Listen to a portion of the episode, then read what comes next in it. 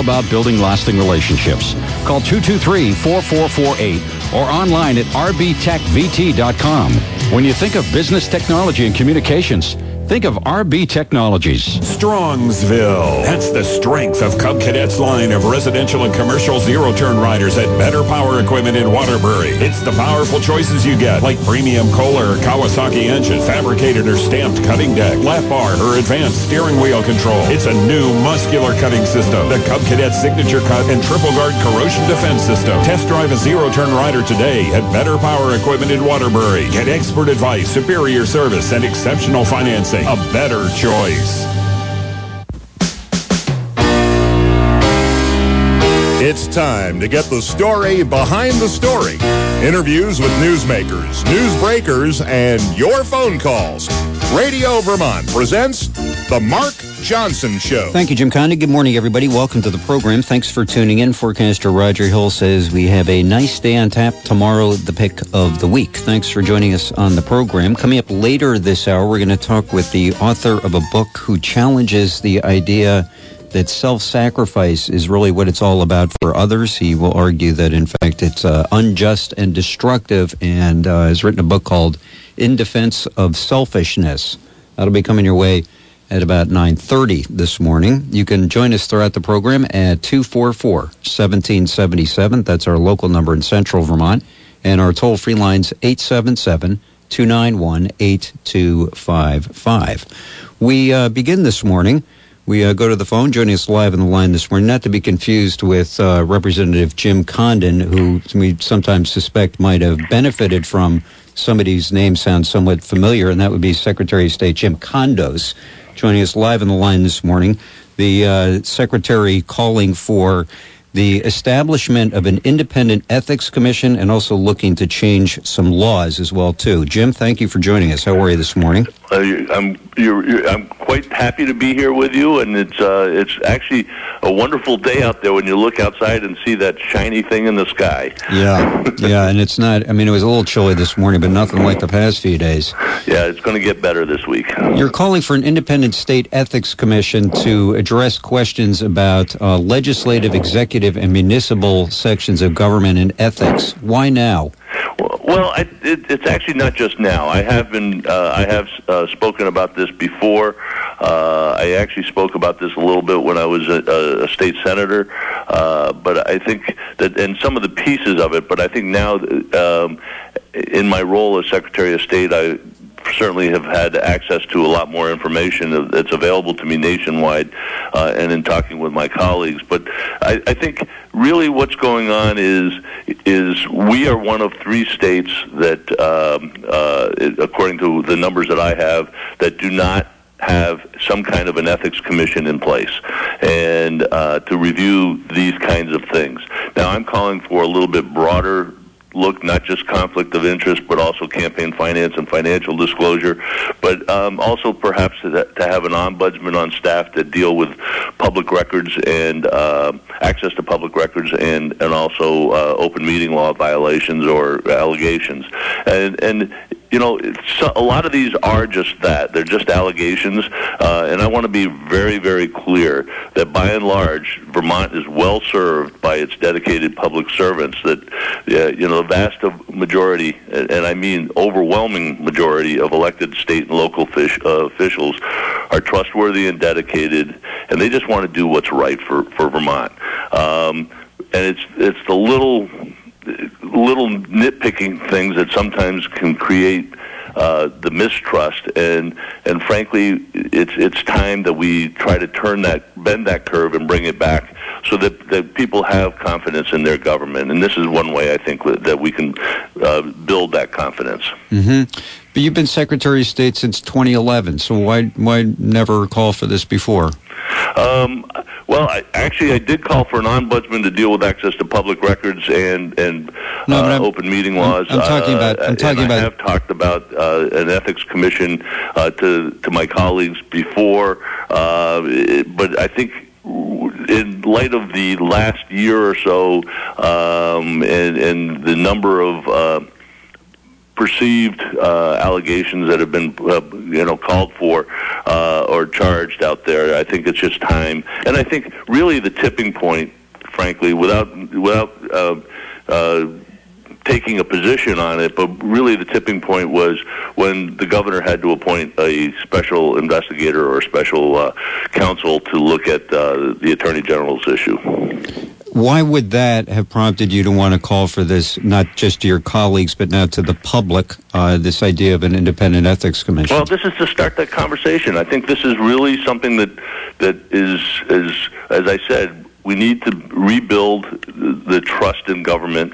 And that's not to say we don't have trust, but there's just this little naggy stuff that you you hear about, and and and I think it's just time that we we uh, start to look at this uh, in, in, a preferred way, uh, a way that is independent and impartial, uh, and, and, that can deal with it, that has clear laws, that that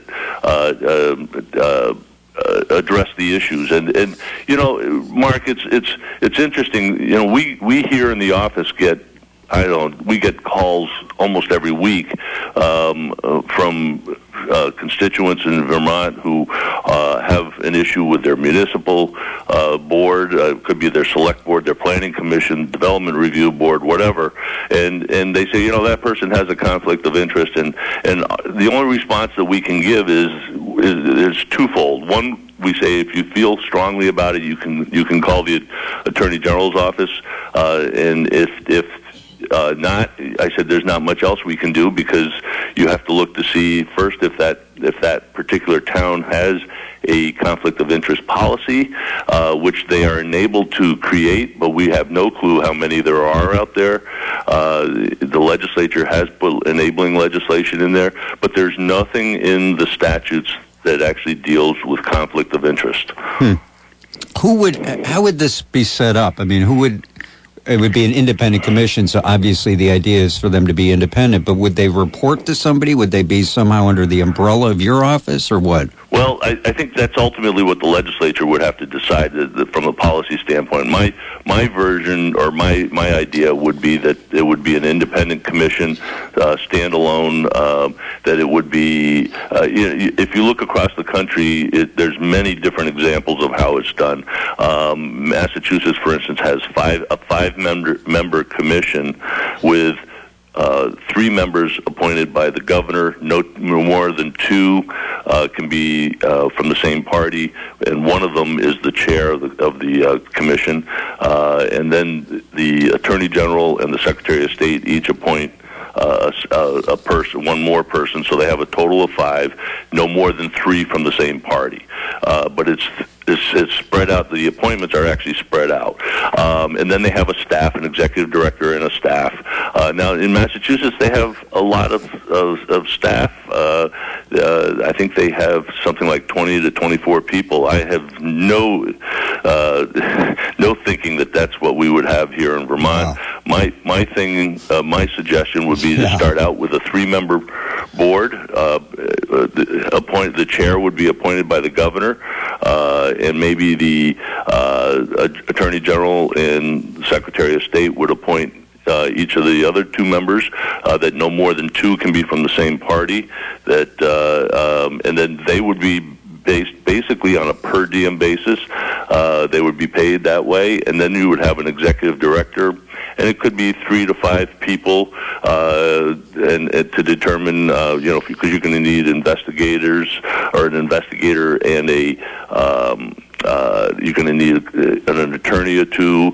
Uh, so it, but I would say oh, no boy. more than three to five people at the most. Uh-huh. Yeah, there's a cost to this. Uh-huh. There's no question there's a cost to this. But uh, is is the the cost would be I think small when you, when you look at um, what it can do to help uh, build pu- uh, public trust. Talking with Secretary of State Jim Condos, he's calling for the establishment of an independent ethics commission.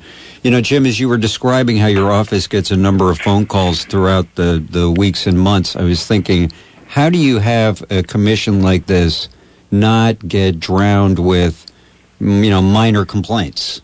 Well, and that's always the concern. Now, I think one of the things that that uh, occurs out there, and, and um, in, in our, for instance, our Office of Professional Regulation, um, which is under my office, we have investigators and prosecutors, um, and this is the licensing arm for 46 professions, 60,000 license holders.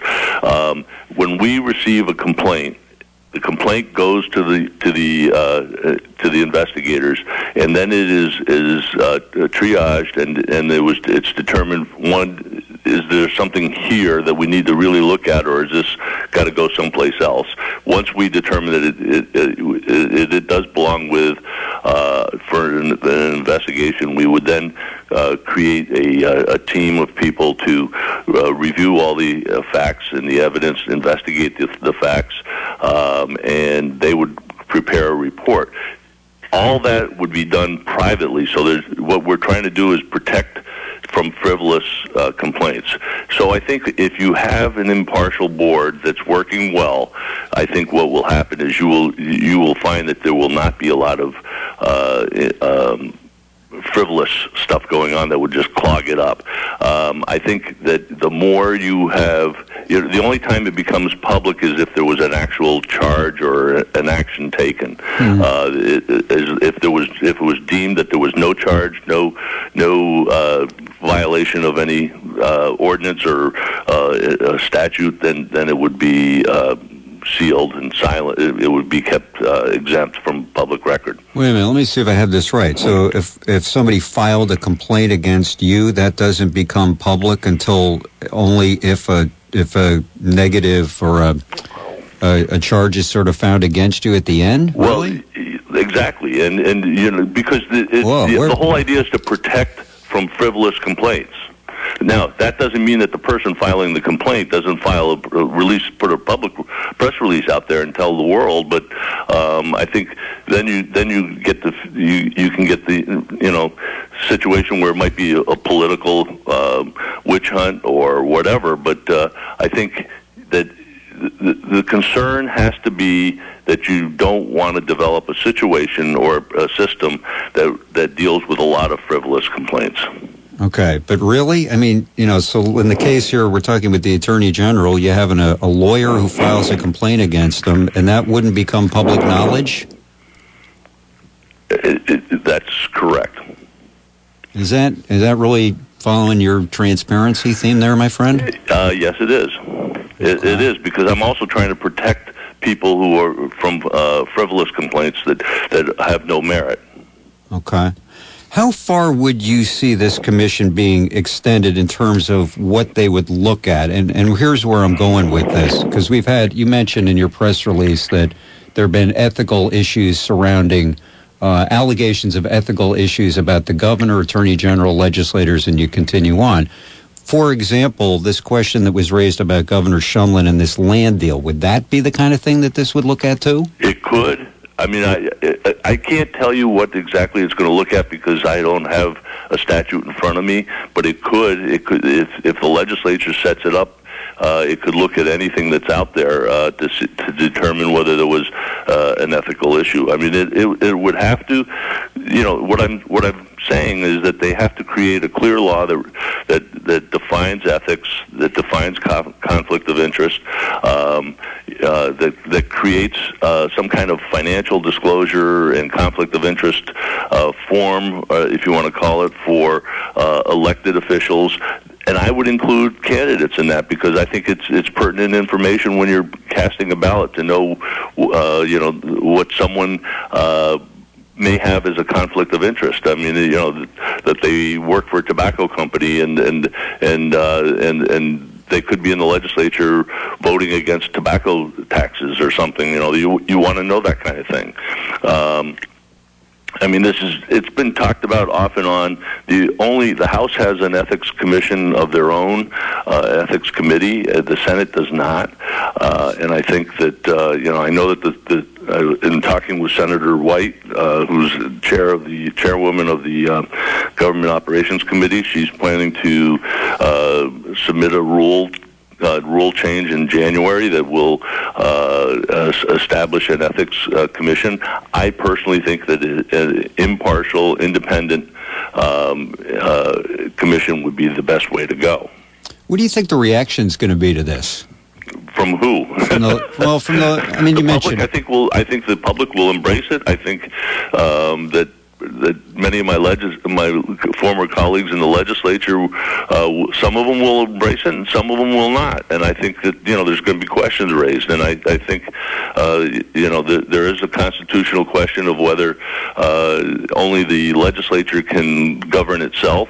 Um, uh, I think you know in my, in my conversations uh, with folks, I, I, I I've said that you know that's true. You know, but but on the other hand, it's not saying that that a, a commission you might set it up so that a commission reviews, for instance, legislative uh, ethics, but then just offers a recommendation to the House or the Senate Ethics Commission uh, on on or committee on how to uh, uh, reprimand someone or or, or dismiss a, a complaint. But but I think um, these are the conversations that need to be had, and frankly, this is just about starting that conversation.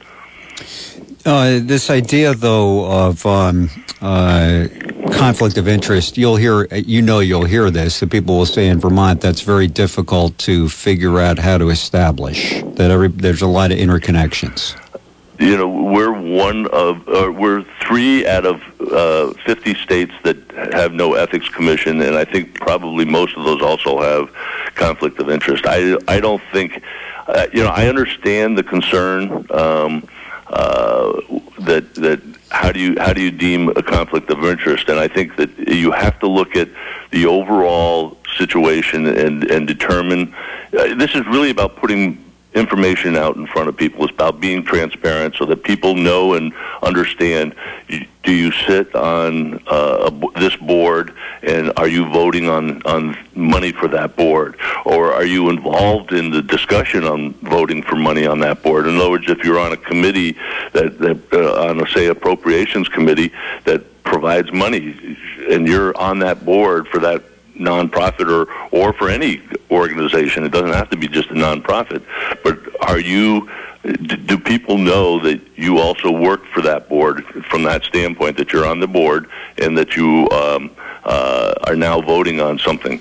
I, I think it's just transparency. It's an issue of tr- accountability and transparency. Let me take one call here. Let's go to St. Albans. Dick, good morning. Hi, good morning, Mark. I think after listening briefly to some of this conversation, is why the Vermonters are real, totally fed up with what's going on in this state. Uh, there don't seem to be a recourse here of correction. And if you think the Vermont State Legislature is going to put in some type of law or statute law that can be basically turned around to prosecute them, that's not going to happen.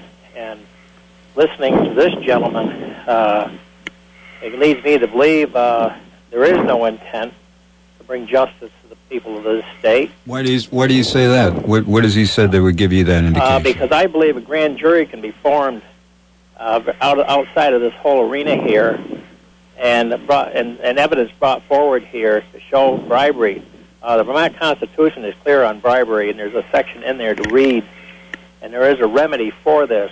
Okay, but there are plenty of ethical questions that come up that aren't that don't involve bribery or that would be fall under a grand Well, jury. of course, you don't. Uh, you shouldn't be on the payroll of some corporation there down there uh, creating laws for the benefit of that corporation. That's that's where the campaign fund problem comes in here because everybody's getting bought off by a special interest. All right, let me see if I can take your call and phrase a question here to Jim. And, and here's what I would ask you: Isn't there? I mean, I think Dick is suggesting, isn't there already uh, courts and, and the attorney general and other bodies that can be doing these kind of investigations? Well, I think I, I think what what he was referring to, at least the way I understood it, is that um, he'd be referring to a criminal complaint, and, and I'm not necessarily referring to criminal complaints. These might be civil, uh, and uh, you don't take civil complaints necessarily to a grand jury. I think uh, it, it's it's it's a little bit different animal, and it, frankly, it becomes more onerous to the the, uh, the general public. I mean, I I in in my um, the whole issue with with changes to the access to public records law that we went through was to uh, put things like mandatory um, uh, attorney's fees in there if you if you win because it's daunting to a, an average citizen to request a document, have it be denied, and then the only recourse you have is to go to court. And most people can't afford to go to court and have and ask for a document. And and at the the way the previous law was that it was uh, the the court had the discretion of whether to offer uh, attorney's fees to the plaintiff. And and at this point in time, this would offer. It's now changed so it's mandatory, and I think that's my idea behind having this also act as, uh, if you want to call it an ombudsman, to deal with uh, pub- open meeting law questions and, and access to public records questions, which dominate the calls that we get here at the office. Mm-hmm. Last question. So, how do you have an independent ethics commission? What's their authority? I mean, what, what's their ultimate hammer at the end? They make a recommendation. They say, you know, uh, Jim Condos acted improperly. So what? Well, I, first of all, you would have that, that designation put out there. But the, I think as far as penalties or whatever, uh, I think it would depend on what we're talking about. I, I certainly am not in the position at this point to tell you, you know, if you do this, you're going to get that or, or whatever. But uh, I think that that's why I'm saying we need to have clear laws uh, a clear definition of what a conflict of interest is, what is required for financial disclosures, uh, and and uh, that that the, the the independent body needs to be empowered in a way to to either one adopt the code of ethics if if the legislature doesn't do that, uh, and to fairly and impartially field those complaints, investigate them, uh, determine if a violation occurred, um, and and then uh, they have to have the authority to enforce the law. If you want to make this, if you want to make this a system that really works and works well, they've got to have the authority to to enforce. That all comes through statute.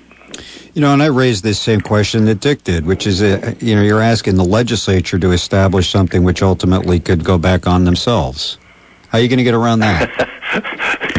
well, uh, you know, it, this, the same thing goes with with establishing the the appointments to the committee. I mean, I'm just suggesting it be that the governor, the attorney general, and the secretary of state would be uh, offering each up, up one person, uh, but but it could be the legislature decides that. I, I don't know. I think you know the legislature has to. They have to answer to the people. I mean, it, Mark. Let's let's remember Chapter One, Article Six of the Constitution, Vermont Constitution, says that the powers derived from the people. Therefore, all officers of government, whether legislative or executive, are their trustees and servants and accountable to them.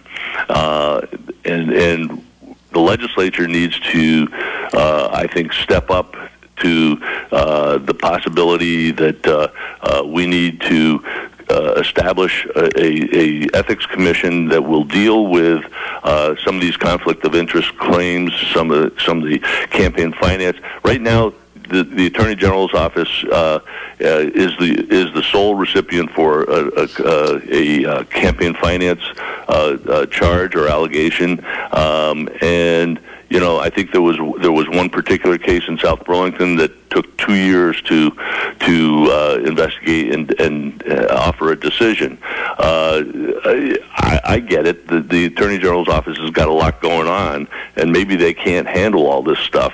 Uh, and and the same thing goes with uh, conflict of interest and open meeting. I mean, open meeting law violations. We refer them to the the to the uh, uh, we we tell people here's what the law says, and if they want to take it further, they go to the AG's office.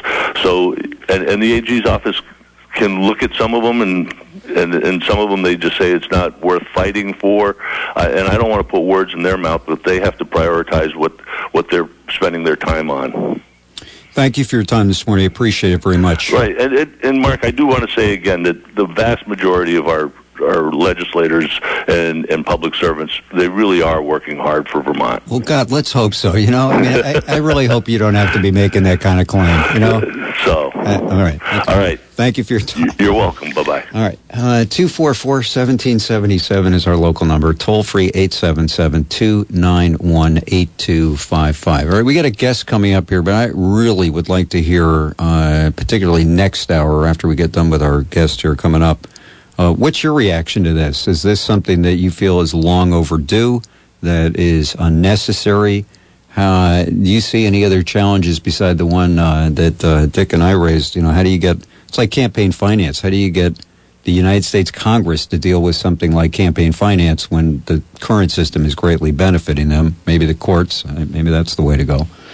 Uh, but anyway, uh, we'll take a short break here. First, let me uh, remind you about our friends at Green Mountain Access, an outstanding local internet service provider, doing the uh, long haul here over the past week or so, changing over to an entire new system. And boy, you got to give them uh, props for that. They did a great job. So you can count on them for great service, and you can reach them at 1 888 321 0815 and on the web at gmavt.net. Coming up next, we'll talk with the author of In Defense of Selfishness, who's going to argue that altruism is uh, not all it's cracked up to be. We'll be back right after this. A single stage, nearly seven decades of live professional theater. Generations of acclaimed actors have made the walk from behind the curtains to center stage at St. Michael's Playhouse. Bela Lugosi, Ethel Barrymore, Jon Voight, and hundreds more from Broadway, off-Broadway, and regional theaters across the country. Be part